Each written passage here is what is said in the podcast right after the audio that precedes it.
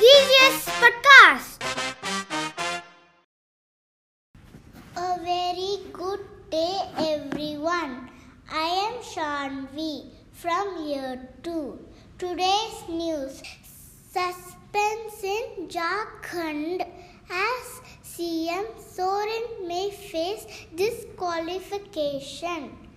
India condemns attack on Rushdie, wishes him a speedy recovery.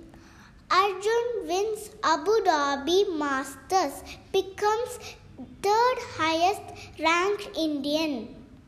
Yesterday's word for the day was glitch, meaning a sudden malfunction in an equipment.